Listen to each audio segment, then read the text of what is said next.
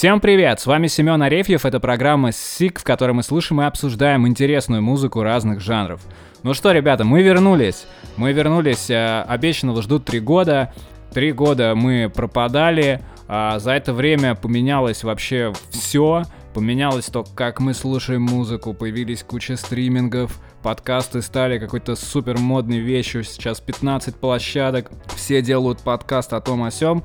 А я глядел на это все и думал, что я-то вот помню, как это все делать. Но, естественно, ничего не делал, как это у нас и принято э, на Руси. Но, э, оказавшись в тотальной, в общем-то, изоляции, а главное, что тоскуя, тоскуя по эфирам и по вам, э, я решил, что надо продолжать. Тема нашего сегодняшнего выпуска будет э, продолжением от части предыдущего, да, это история про туры, но на этот раз мы не будем подробно останавливаться на там первом туре и описании того, как это все работает. Почему? Потому что за это время мы успели откатать еще три евротура, и, в общем-то, эти самые байки мы сегодня и будем, собственно, травить. А, я знаю, что все вот очень любят как раз вот, типа, ну, ребята, ну вот была же вот жара какая-то, клубничка, вот перчинка в туре, ну давайте вот самую-самую вот мякотку сюда. Вот мы ее как раз и предъявим. На самом деле, самое прикольное вообще в том, что происходит в туре, это скорее не то, что это крутая байка, а то, что в твоей голове происходит какое-то замыкание, и ты понимаешь, что окей, ну как бы вот и так такое тоже бывает, и такое вот в мире существует, это какие-то совершенно дикие нейронные связи, которые в обычной жизни, наверное, просто у вас бы не сформировались. То есть ощущение короче, спонтанности, какой-то дикости, какой-то необычности, яркости, интересности всего, что вокруг происходит, оно остается очень-очень надолго и, конечно, помогает э, э, чувствовать себя бодрым и веселым, находясь э, на карантине и во всей этой коронавирусной рутине. Ну что, давайте начнем наш хит-парад. Э, самая жара, конечно, будет в конце, но начнем мы тоже с отличной истории, которую можно назвать, э, к сожалению, день рождения. Это произошло в Потсдаме. Это был 2018 год, э, третий тур. Мы в этом городе играли уже во второй раз именно в этом клубе, а это для понимания, бывший пивной завод, который в 90-х засквотировали. Потом, естественно, он легализовался, то есть это просто гигантский клуб, который панки сделали для панков, там выступает очень много разных команд, большая площадка, все такое, бар, там вся тусовка, в общем, все красиво, там прям очень-очень круто, эстетично. А, и мы играли там во второй раз, а надо сказать, что когда мы играли там в первый раз, после выступления мы устроили настолько дикий кутеж, что промоутер смотрел на нас совершенно безумными глазами, говорил, эти русские как бы, ну, совершенно крейзи, но был очень доволен, а, потому что повеселился тоже от души. То есть первый раз у нас была даже история, что наш басист а, 45-летний инспектор пожарной охраны завода потерялся на техно. То есть, э, потому что он пошел на техно-вечеринку, и ребята пошли его вызволять. И, как бы, конечно, главный вопрос, то есть, ну, представьте, да, там все покрыто дымом, клубы, э, люди какие-то двигаются. Ну как? Как э, вычислить русского человека, русского пожарника вот э, в этой среде? Как найти? А, конечно же, благодаря танцу. А, наш любимый энергичный танец русского человека на отдыхе. Это когда движение, когда вы приседаете, одновременно тянете руки вверх, дергаете. То есть а, вот классическое. Он единственный человек, это просто сразу было видно, что это он, что это наш великолепный танец, который, в общем-то, помогает от а, высыпаний кожных и для профилактики коронавируса очень хорош. В общем, Поздом нас помнит, Поздом нас любит. Мы приехали туда, значит, во второй раз, уже такие все там, ребята, привет.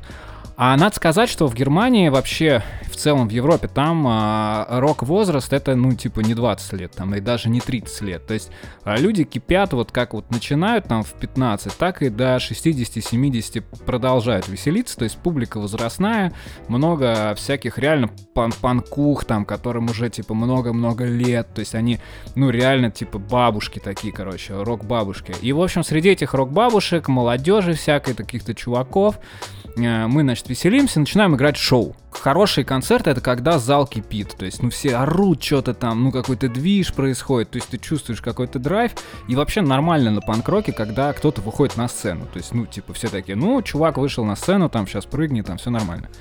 Мы играем шоу, и тут на сцену вылезает, как бы, рок-бабка, То есть она прямо вот как надо. То есть у нее, значит, зебровые лосины, клепанная косуха, крашеные какие-то волосы. Видно, что ей реально за 60 лет. Ну или просто она так кипела, что она просто выглядит так. Ну как бы по ощущениям она все-таки в возрасте. И она как бы выходит такая на сцену. И видно, что вот, ну, в общем-то, она сейчас как бы сама решает, что ей делать. То есть она начинает осматриваться. То есть она как бы пританцовывает такой легкой присядкой и начинает просто вот посматривать на сцену, и как бы, а я играю, я чувствую, ну, как бы подвох, потому что это всегда немного стрёмно, когда чувак выходит на сцену и думает, чтобы мне такое отмочить, как бы, то есть, ну, потому что стрёмно, что он что-нибудь сломает, что он что-нибудь, не знаю, там, кого-нибудь ударит, или какая-то херня произойдет, а бабка, она как бы, ну, такая, типа, в танце, и вот она поглядывает, в общем-то, на нас, и так вот там, кому бы, как бы, подойти, вот, и подходит, значит, к Ярославу Анатольевичу, вокалисту нашему. Значит, он играет рок, естественно, у него заняты руки. И тут бабка делает следующее движение. Она, вот представьте, что э, вы делаете, знаете, вот упражнение такое, разминка суставов, когда вы руками крутите такой большой колесок вперед, назад. Вот она делает такое вот движение рукой круговое назад. И всей пятерней берет Ярослав Анатольевич прямо за задницу так. Хоба! А он, ну, типа, ему некуда деваться. Ему совершенно, как бы, неожиданная ситуация, беспрецедентная. То есть, как бы он играет рок. В зале кутеж. Кто-то там реально разбрызгивает шампанское. Ну, как бы, а тут такая вот, как бы, такой как сюрприз к нему подкрался. В общем-то, и она как бы так взялась. И я понял, что она, в принципе, ничего ей больше не надо. То есть она как бы встала, кайфанула такая. Вот, и такая, типа, ну все, я пошла, типа. Это было как бы шоком, при том, что как бы, ну, некоторые участники группы, мне кажется, смотрели с завистью на этот момент. А как продолжается концерт, то есть все, и тут начинается следующее, э, как бы даже не так, песня заканчивается, и в этот момент на сцену вылезает другая пожилая женщина. Я думаю, что да что такое за день сегодня? Вот они прям у них как бы здесь что намазано или как. Вот она вылезает, и выглядит совершенно иначе. То есть это прям женщина такая вот прям супер прилично одетая, пожилая немка, вот реально чья-то мама. Чья-то мама. Она поднимается и идет прямо конкретно к нашему басисту Кости. Вот на лице Кости в этот момент было одновременно как бы такое торжество и типа такой легкий страх. То есть, как бы, как бы прикольно, что к тебе идет, как бы, пожилая дама, но что-то стрёмно, что и надо. Она подходит, начинает ему что-то шептать на ухо, и Костян меняется в лице. То есть он меняется в лице, он делает такое удивленное немного лицо и как бы кивает, и я думаю, что, ну, наверное, дама как бы решила, в общем-то, здесь что-то такое ему предложить, совсем интересное. Но Костя совершенно невозмутимо подходит к микрофону, говорит, что там, ну, на каком-то вот русско-английском языке, то, что там Happy Birthday Вася, там какой-то вот, ну, немецкий, да, там, то есть, и начинает петь на русском языке, пусть бегут неуклюже. Вот прям вот, знаешь, пусть бегут. И тут происходит вот то, чего я никогда бы не ожидал в этой ситуации. Зал, полный зал в немецком сквоте, начинает подпевать на русском языке. Они все знали эту песню, они все знали вот русскую песню «Пусть бегут неуклюже». У чувака реально был день рождения, это была его мама, которая пришла с ним на панк-концерт и заказала ему песню, причем чуваку там тридцатка уже, короче. И это какое-то ощущение, ты такой, что вообще происходит здесь? Ну, то есть это какое-то, ну, невероятное, невероятное вообще сочетание всего. То есть какой-то сквот полный панков, какая-то бабка только что вот э, держала, как бы, Ярика, можно сказать, на мушке. А тут вот это, пусть вот какая-то песня из детства, которые стоят и все поют радостно. И вот это было просто пау, крещендо. В общем, такая история, действительно, вот прям бам, взрыв головы произошел. И давайте в этой связи послушаем а, песню «Цунами» «Time to Party», которую мы и играли, собственно, в тот вечер.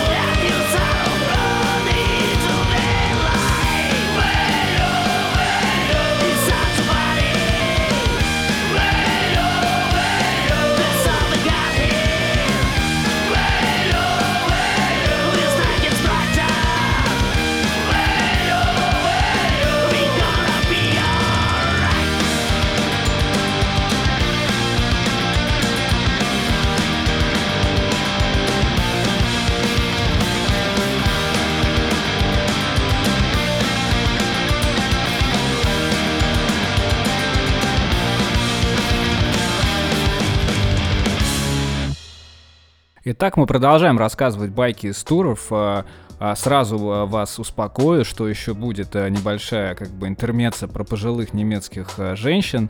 Вот, благо таких историй тоже очень много. Но следующая история, она, я не могу назвать ее веселой, если честно, она скорее шокирующая была для нас. А, но это такая хрень, про которую ты думаешь, как бы, наверное, это круто, что это было, но все-таки все еще немного стрёмно. Эту историю давайте назовем а, «Клуб с сюрпризом». В общем, а, мы играли в, тоже в том же году, в семнадцатом году мы играли в городе Берсвальде. Это очень небольшой город, однако там а, существует довольно крупная панк-тусовка, то есть клубы забиваются, и там часто играли Дистемпер и многие другие группы. И мы, в общем-то, ехали туда такие, типа, ну, сейчас вот будет концерт. Мы приезжаем, а надо сказать, что обычно вы как бы пытаетесь оценить обстановку еще до того, как заходите в клуб. То есть как вообще помещение перед клубом выглядит? Это на какой-то улице или не на улице? То есть вообще что это? В этом случае нас, конечно, немножко побеспокоило то, куда мы приехали, потому что мы приехали куда-то чуть-чуть за город. Там стояли какие-то небольшие здания, похожие на какие-то бараки. Была огромная зеленая поляна, на ней паслись э, гуси. И из кустов к ним выходил жирнейший черный заяц, просто максимально жирный, прямо аппетитный. И вот как бы, ну, короче, куда-то мы в деревню приехали, и мы такие, типа, это вообще точно клуб? Вообще, ну, то есть, что это такое? Мы выходим, мы начинаем, значит, нас приветствует там промоутер, все, мы заходим такие, значит, в один зал, тоже там реально, ну, такое длинное помещение, там бар, клуб, то есть, ну, все действительно там, ну, как бы аппаратура, то есть никаких шуток. Вот, и промоутер нам такой говорит, типа, ну пойдемте, я вам кухню покажу, типа, она в соседнем здании, такой, типа, мы идем такие кухни, что-то там разговариваем, и он такой говорит, ребята, а вы знаете вообще, что это за место? Мы такие, нет. Он говорит, ребят, а это бывший концлагерь. И мы такие, ё, потому что, ну, то есть, вот в этот момент это был шок. То есть, ну, как бы, э, я не знаю, как бы хорошо или плохо нас воспитывали, но все-таки концлагерь всегда ассоциировался с какой-то, ну, реально, с каким-то адом. И в этот момент мы понимаем, что мы сейчас здесь будем играть концерт. И с одной стороны, это реально, ну, дикий, дикий панк-рок. То есть ты как бы валишь рока в концлагере. С другой стороны, ты играешь в месте, где убивали людей, там, истязали, мучили, сжигали, там, и топтали это было реально очень, очень странное ощущение. Первым, э, конечно, полыхнул Томик, наш водитель, потому что, ну, он поляк, он взрослый и он умный. И он как бы вообще говорит, вы что, типа, ну, типа, как вообще, что происходит? Он говорит, ну, у нас здесь есть музей, пойдемте, типа, вот я покажу. И он приходит и видит, что там среди каких-то гор, там, мусора, какой-то фигни, лежит, ну, как стоит стенд, на котором объясняется вообще, что это, собственно, за место. Дело в том, что в Эберсвальде а, находилась а, часть а, огромного немецкого концлагеря под названием Равенсбрюк. То есть, а, что такое Равенсбрюк? Это женский трудовой лагерь, а, в котором было примерно 130 тысяч а, человек за всю историю. И погибло там за всю историю от 50 до 90 тысяч. То есть половина людей там умерла а, занимаясь работами разными. То есть там проводились медицинские эксперименты. И для понимания, собственно, зачем же, да, вот э, людей держат в, в концлагере, чтобы они работали, ну, потому что это дешевая рабочая сила. Там были а, в том числе фабрики для компании Siemens, в общем-то, а, довольно известной немецкой фирмы. И э, выяснилось, что там э, была следующая история. После войны, когда, в общем-то, прошли все суды над надзирателями и так далее, и так далее, три женщины, которые были вот именно в этом отделении лагеря, оно было небольшое, там было порядка там полутора тысяч, двух тысяч человек в пике. А, три выжившие женщины сказали, чуваки, все, короче, хорош, вот давайте мы не будем больше думать о войне. Давайте мы сейчас вот это место отдадим молодым, пусть они вот занимаются здесь там музыкой, творчеством и так далее, и так далее, вот чтобы это все, короче, вот не муссировать. И э, молодые в Германии в то время, панки, естественно, кто, они все это дело сразу э, подобрали под себя и сделали там клуб. С одной стороны, это довольно круто. То есть э, ты как бы понимаешь, что, в общем-то, ну, во-первых, э, сами эти женщины хотели такого, во-вторых, э, ну, это действительно какой-то такой э, очень сильный антипод войне, да, какой-то музыкальный клуб но при этом видно, что местным чувакам вообще насрать, что это за стенды. То есть реально Томик начал на них орать, потому что эти стенды были завалены мусором. То есть это было ощущение, что, короче, ну, типа, окей, мы все понимаем, но мы хотя бы отдаем себе отчет вообще, что это за место. Вот. А надо сказать, что в Германии очень интересно устроена, как бы, культурная жизнь, да, культу... работа государства с э, Министерством культуры и вообще тем, как это все происходит. Дело в том, что когда деньги не воруют, то они доходят до нужного места. В Германии их не воруют, поэтому, когда деньги выделяются на проведение концертов, они действительно попадают в клубы, и эти клубы платят музыкантам. Поэтому зачастую иногда вы можете играть за, не знаю, 500 евро, и в зале будет 5 человек. Организаторам все равно, потому что государство выделило им деньги. Точно так же жили эти ребята. То есть эти ребята получали от государства деньги на концерты, платили любую нужную сумму, ну, допустим, там, тысячу евро, а остальное забирали себе.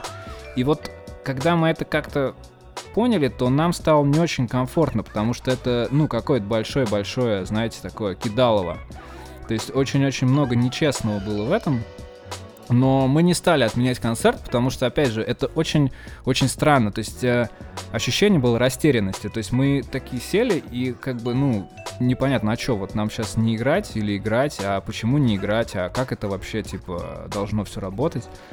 И мы таким, давайте играть, потому что, ну, типа, эти женщины, они как бы сделали это место, чтобы там играли. И народу было мало, э, причем пришли очень странные э, персонажи, пришли какие-то местные панки, которые работают в пожарной охране, и пришли два русских чувака со своим другом венгром. А надо сказать, что это были два таких русских, ну, типа, обычных человека, то есть, ну, прям вот, ну, работяги такие. Они давно эмигрировали, как и все эмигранты из России, они хвалили Путина, а их друг венгр, он был, короче, растаман такой прям, знаете, ну, с картинки, то есть вот, и он нас сразу же накурил, и я вот больше всего не мог понять, как они дружат вообще друг с другом. То есть настолько разные, короче, ребята. И мы, в общем, стояли, я помню это вот ощущение, что это ночь, это мы стоим у костра, э, звездное небо над головой, э, русский чувак э, рассказывает про то, что в России сейчас все хорошо, а, его друг Венгер совершенно обшпеканный, уже просто обштеренный, а, накуренный. Он просто, он весь вечер молчал. Он просто смотрит на нас, мы смотрим на него, потому что он нас уже накурил. И мы стоим в концлагере. То есть вот это ощущение, что черт вообще, что происходит? Ну то есть вот реально, как это может сочетаться? Но вот это вот сочетание несочетаемого на самом деле в туре, это и есть, наверное, какое-то самое большое такое впечатление, которое показывает, что мир, ребята, мир, он очень-очень разный и очень-очень интересный. А в этом городе мы больше не играли, а, потому что, ну, во-первых, не хотелось, во-вторых, не, не звали, да, вот, а в-третьих, э, мы понимали, что народу там никогда не будет, потому что нам так и дальше будут платить из бюджета. Вот такая вот история. Поэтому давайте послушаем еще один трек «Цунами», он будет называться «Sayonara to the Reggae» потому что, конечно, у нас в этот э, вечер произошло очень много регги с Растаманом, которого мы неожиданно встретили в концлагере.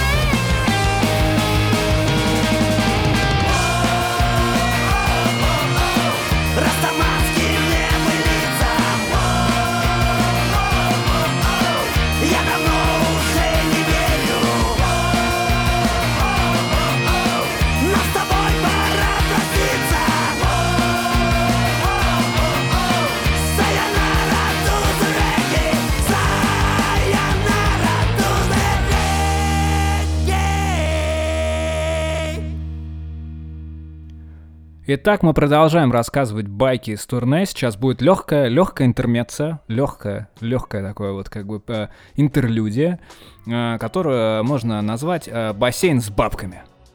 Как вы помните с нашего прошлого выпуска, который, в общем-то, совсем недавно вышел практически, э, с нами ездит э, рок-водитель Томик. Томик это, ну, абсолютно уникальный, какой-то невероятно интересный и самый вообще бодрый чувак из всех, которых я знаю. То есть руководитель это когда э, человек имеет э, такой жизненный опыт, что он может оказаться в любой ситуации, он будет знать, что делать, потому что он уже в ней был, в общем-то, в этой ситуации. И Томик э, обладал вторым качеством главным водителя, он сам знал, куда надо ехать. Причем это было не только относительно маршрута, но и относительно того вообще, а что нам всем сейчас нужно делать, чтобы не сойти с ума. Эта история была в третьем туре, который, в общем-то, был самый тяжелый, потому что он длился 18 дней, и в нем э, было больше всего каких-то диких ЧП. В общем, э, в этом туре мы решили, что на середине тура нам уже довольно тяжело. И Томик предложил, говорит, ребята, давайте мы поедем, в общем-то, в баньку попаримся, в сауну. Мы такие, о, э, давай. И мы нашли по, по дороге какие-то термованны, там, значит, специальные, там, большой комплекс, минеральные воды, в общем-то. И мы такие, все, едем. Мы приехали, там бани, значит, пяти видов. Ты платишь э, один раз денежку, ходишь куда хочешь. А, мы обошли несколько бань, напарились, все, и такие, пойдемте в бассейн с минеральной водой. Приходим, заходим и расстраиваемся. Почему? Потому что это огромный лягушатник, и по всему борту, вот реально по всему периметру, как маленькие такие поплавки пухлые, э, бабушки немецкие, вот так вот, э, вообще у парапета стоят. И как бы просто чилят там. Мы такие, это не тот бассейн, который мы как бы э, думали. Но Костя как бы сразу так оп-оп, там типа девчонки.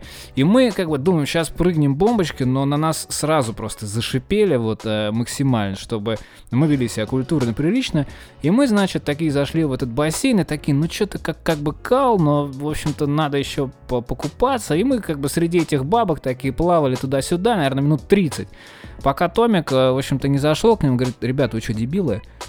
Там рядом нормальный бассейн. Мы такие, в смысле? Мы выходим и заходим в другое помещение, абсолютно пустое, с гигантским плавательным бассейном с минеральной водой. Как бы мы а, искупались вместе с бабушками, поплавали так долго, что а, сил на нормальный бассейн уже не осталось. Мы как бы для приличия искупнулись, э, оделись и поехали играть дальше. В общем-то, а, в жизни каждого музыканта происходит такой бассейн с бабками, поэтому нужно а, как можно чаще пробовать новое, ребята, потому что, может быть, именно за соседней дверью то, что вам нужно, а не здесь. Вот, а мы продолжаем, в общем-то, травить э, истории наши, и сейчас э, пришло время э, самой грандиозной, самой жирной, самой вот такой ставшей легендарной истории, которую можно назвать uh, The Fall of Костя. Падение Константина. Это был третий тур, как я уже говорил, это был самый тяжелый тур, 18 концертов, и обычно мы играли по 10. То есть э, это было в два раза тяжелее, чем мы привыкли. Хотя изначально ты такой нормально угорим, ну на самом деле ты очень сильно устаешь, выматываешься, особенно когда ты приезжаешь и у тебя какой-то плохой клуб, или было мало народу, или вообще там а, происходит какой-то кал, ничего не понятно. И а, в целом ты, конечно, заряжаешься от концертов, но если по каким-то причинам а, концерты срываются, ты заряд не получаешь, плюс вы все время пьете, плюс вы все время друг с другом находитесь. В общем-то, это было эмоционально так довольно тяжело.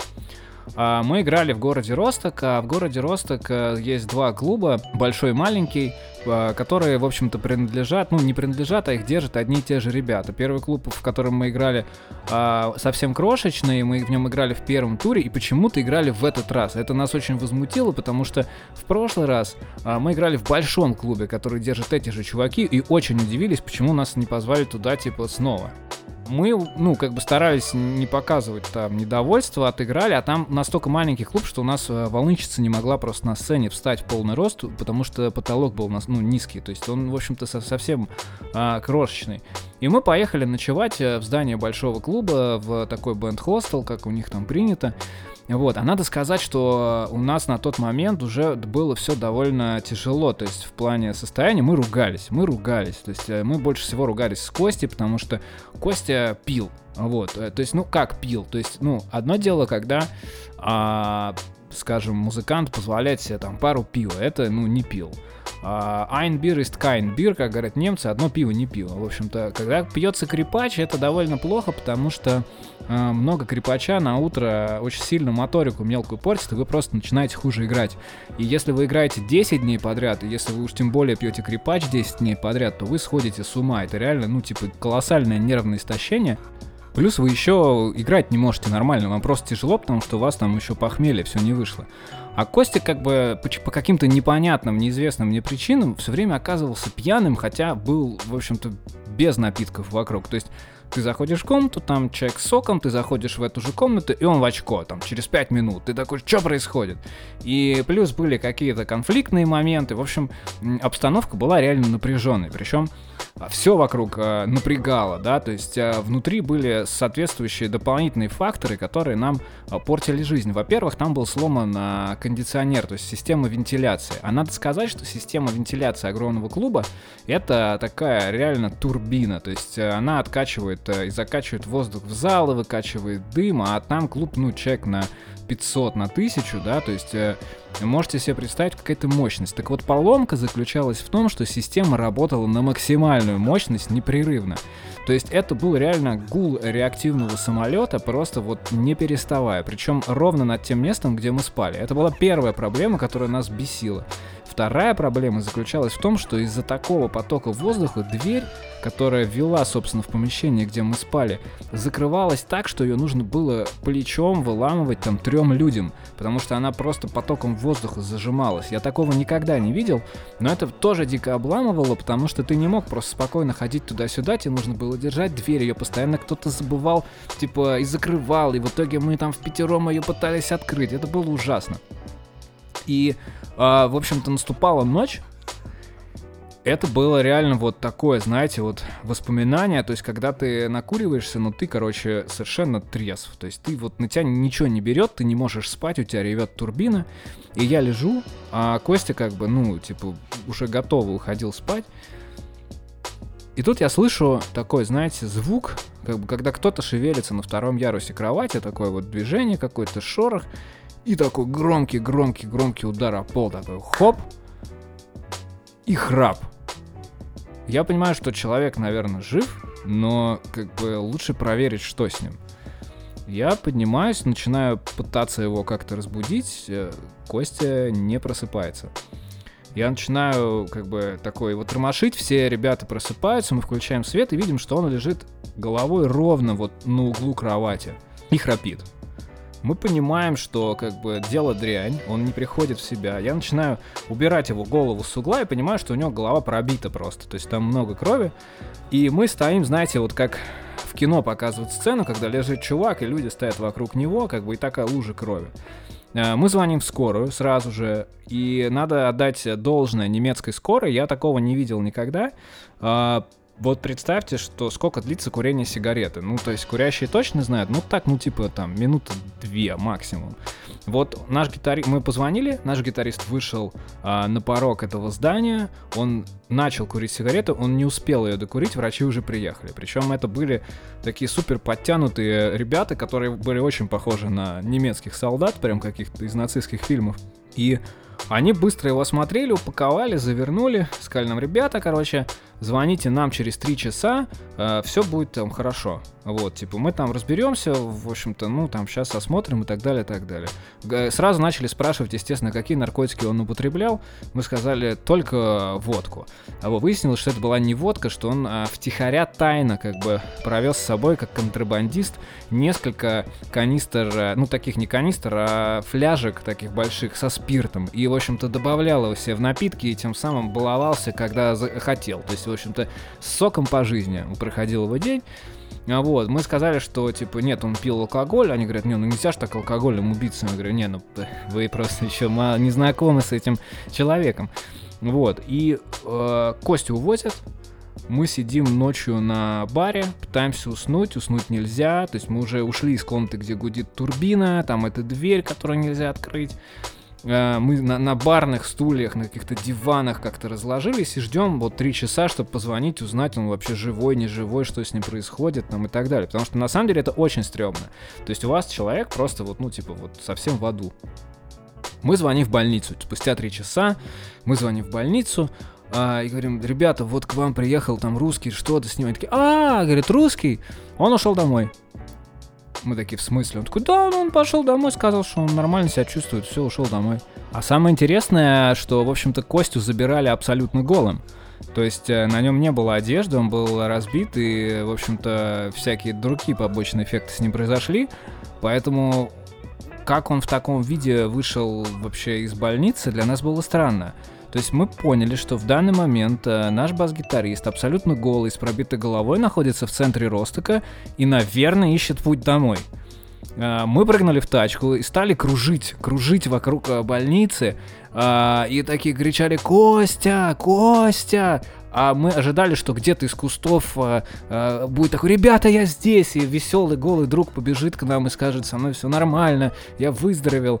Э, но нет, мы катались битый час, даже смогли в эту больницу зайти, потому что кто-то где-то забыл закрыть дверь.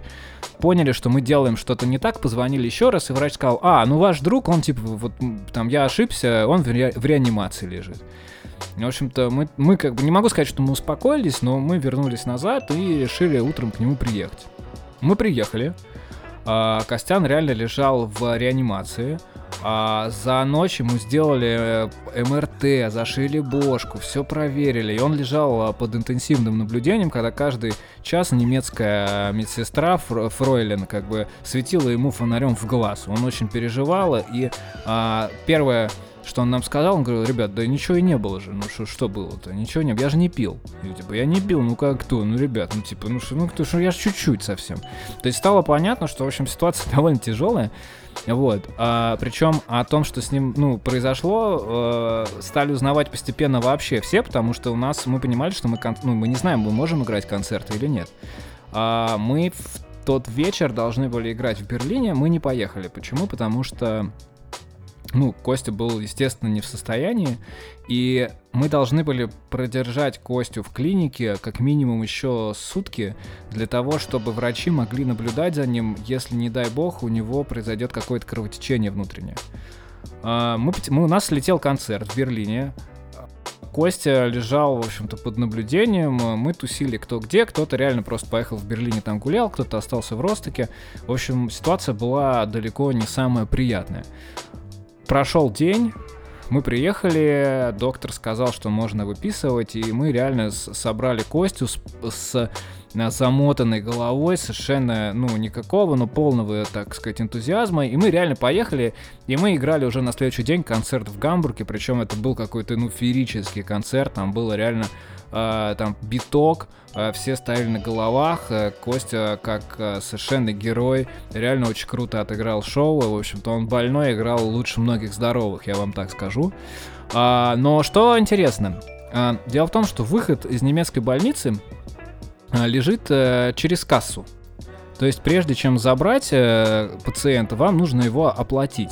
У большинства немцев, естественно, есть какая-то местная страховка. Э, мы же решили изображать э, э, несмышленных э, туземцев и пришли туда и как бы стали говорить, что это нас, наш товарищ, э, выпускайте.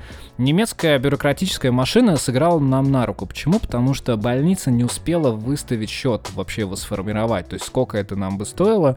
Просто у них это не было готово. И они такие, ребят, может вы нам тогда депозит оставите? Мы такие, не, ну вы что, ну какой деп, ну какие, ну где деньги-то, вы посмотрите на него, вот это все.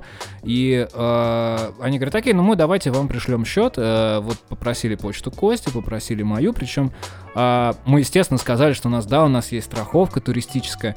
Вот, э, показали им распечатку, они посмотрели на нее просто как на какой-то, вот знаете, как будто на китайском все напечатано, брезгливо очень так посмотрели на кириллицу, такие, что это, ребята, вот это, это страховка у вас такая? Ну, ну, ну ладно, давайте, короче, вот почты нам оставьте. Мы оставили. А, причем а, мы оставляли даже там, ну, паспортные данные свои, ну, типа, на всякий случай. То есть они были чуть-чуть искажены, то есть нельзя было бы там, ну, в смысле имя, фамилия там и так далее. Но, а, тем не менее, они у них были. И мы уже вернулись в Москву, то есть э, Костя уже понял, что он не сможет играть с нами дальше, хотя вот он недавно вот вернулся, но об этом расскажу отдельно. И вдруг нам стали приходить письма, письма из немецкой больницы. А первое письмо было полностью на немецком языке, и это был просто счет. То есть больница написала, значит, что, ребята, пришло время платить. Сумма оказалась э, 1200 евро. Не могу сказать, что это много. Почему? Потому что мы ожидали несколько тысяч евро. Но, тем не менее, эта сумма была очень крутая. То есть, ну, это типа там порядка там 90 тысяч нужно отдать. И Uh, у Кости на тот момент такой возможности просто не было. А главное, он не видел смысл, потому что, в общем-то, не, ну, не хотел uh, турить дальше, да, понятно, что такая ситуация очень сильно выбивает. И мы просто забили на это письмо. Через uh, месяц пришло второе. А, во втором письме уже а, поверх немецкого счета э, шариковой ручкой было по-русски написано «заплати» и стрелочка на номер. То есть они уже как бы поняли, что нужно разговаривать на нашем языке. Но, тем не менее, платить мы все равно не стали, перекинули это все на Костю, ну и поняли, что ну дальше сам будет с этими немцами переписываться. Они писали нам на почту группы о том, что нужно заплатить. А, мы даже, когда играли на следующий год в Ростоке, мы боялись, что сейчас начнут летать э, вертолеты над нами и говорить «Хер Герасимов, заплати». Но нет, такого не произошло, и спустя, наверное, полтора года после этой истории а, Костя принял решение вернуться в группу, потому что это такая же часть группы, как, не знаю, а, рука часть человеческого тела. Ну, то есть вот без него все не так, все не клеится. И мы решили, окей, давайте заплатим. У нас был друг в Ростоке, который помогал нам э, делать э, концерты. И он реально пошел в больницу и оплатил счет. Мы перевели ему там эти деньги. И он прислал нам, собственно, э, распечатку о том, что вот все окей. И еще потом Кости пришли документы, что, о, типа, мы квиты. И в этих документах было очень интересное. А, во-первых, э, выяснилось, что несмотря на то, что ЧП произошло в сентябре, счет они выставили, просто физически создали спустя там полтора месяца. Во-вторых, пени за эти там годы набежало там, ну, евро на 50, потому что мы реально опасались, что сейчас они там будут э, запрещать въезд из-за неоплаченной какой-то истории. А третье, мы поняли, что мы попали под какую-то программу социальной помощи, типа каким-то людям или какой-то помощи больницам, суть которой заключается в том, что если обслуживание вас как пациента э, укладывается в норматив врача, который он должен отработать, то вам делается какая-то скидка. Если не укладывается, то вы оплачиваете все полностью. Так вот, Оказывается, те 1200 евро, которые мы отдали, это была сумма уже с субсидией. Если бы Костя упал э, чуть позже или чуть раньше, он бы отдал практически 5000 евро. Вот столько стоит э, лечение. Э, очень нам повезло, что мы попали в какую-то необходимую квоту. Э, мы эти деньги заплатили. И э, сейчас даже на краудфандинге делаем э, небольшую кампанию. Я оставлю ссылку в описании, чтобы, если у вас будет возможность, вы бы закинули пару соток э, нашему бойцу э, для того, чтобы покрыть э, стоимость, в общем-то, немецкой платной медицины.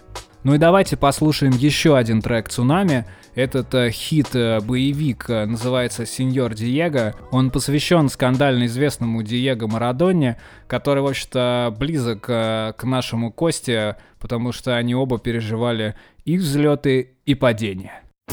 Bienvenido, ¿cómo estás? Diego Maradona. Bienvenido, ¿cómo estás? Diego Maradona.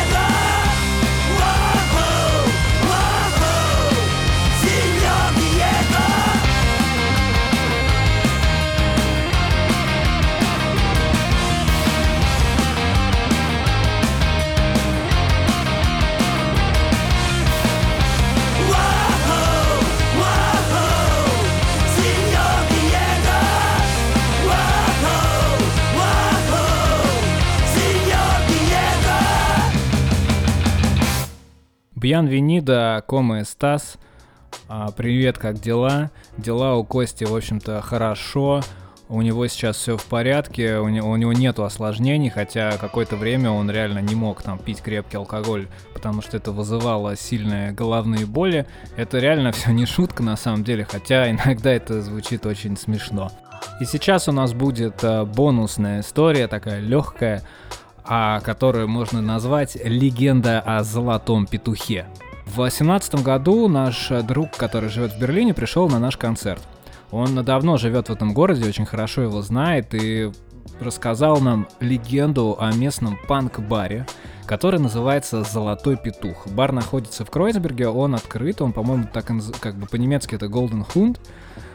Он работает, и в чем фишка этого бара? Это бар для старых панков то есть реально старых, то есть там старики, то есть, ну, типа там 70, там 60 лет и старше.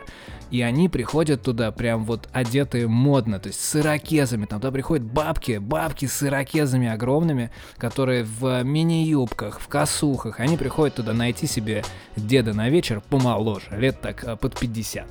Когда наш друг рассказывал об этом месте, у Кости сгорелись глаза. Знаете, вот э, если вы помните «Покровские ворота» фильм, там был момент, когда к Аркадию Варламычу а, приходят и говорят, сейчас вам Светлана будет звонить. Его лицо вот просто вот начинает гореть. Костя очень заинтересовался, и мы сразу же пошли в этот бар. Он был закрыт. Он был закрыт, к сожалению. Мы очень расстроились, мы представляли себе разные картины, что бы мы могли там увидеть, но он был закрыт. На следующий год мы пришли в этот бар. Он тоже был закрыт, и мы безумно расстроились. Причем мы пытались попасть туда как в начале тура, так и в конце тура, и каждый раз нам не удавалось это сделать. Но в этом году наши ребята смогли наконец-то там оказаться. Да, легенды не врали. Парни приехали туда, я, к сожалению, не смог посетить э, это заведение, но у меня еще все впереди. Ребята приехали туда и увидели следующую картину. А, там должно было быть выступление вечером. Выступление группы Guns and Roses. Приехал маленький старый минивэн. Оттуда вышли старые-старые рокеры. Реально, прям уже вот прям из них песок сыпется. И но вышли они уже с открытым пивом, как естественно, потому что это старые рокеры. Навстречу им вышла пожилая барменша огромных размеров и помогла одна донести весь их э, скромный аппарат. Нет, у них не было, конечно, гигантских кабинетов размером с человека, у них были комбики, но тем не менее. И, в общем, это вся пожилая тусовка, а они как бы двинулись в пар и начали там веселиться. Причем, э, для понимания, э, с нашим другом, который живет в Берлине, произошла следующая история. Он учил немецкий, и они пошли учить с подругой немецкий в этот пар. А там, значит, э, сидел такой старый-старый скинхед немец, у него на подбородке был набито ACAB, такой прям очень-очень серьезный дед. И он такой, вы что, русские? Я вам сейчас покажу, как здесь обращаются с русскими. Ну, наш кореш, соответственно, подумал, что сейчас начнется какая-то драка, но нет. А ровно наоборот, немец просто стал без перерыва заказывать водку. Вот прям все время много-много-много водки. И эта легенда о золотом петухе, она как бы воплотилась, ребята, потому что, потому что надо верить в мечту. Надо верить в какие-то светлые, хорошие моменты. Пускай сегодня дверь закрыта, пускай завтра дверь закрыта, но однажды, ребята, она распахнется, и как бы наше время придет. С вами был Семен Арефьев, мы вернулись всерьез и надолго. Это программа Sick. Болейте музыкой. Пока!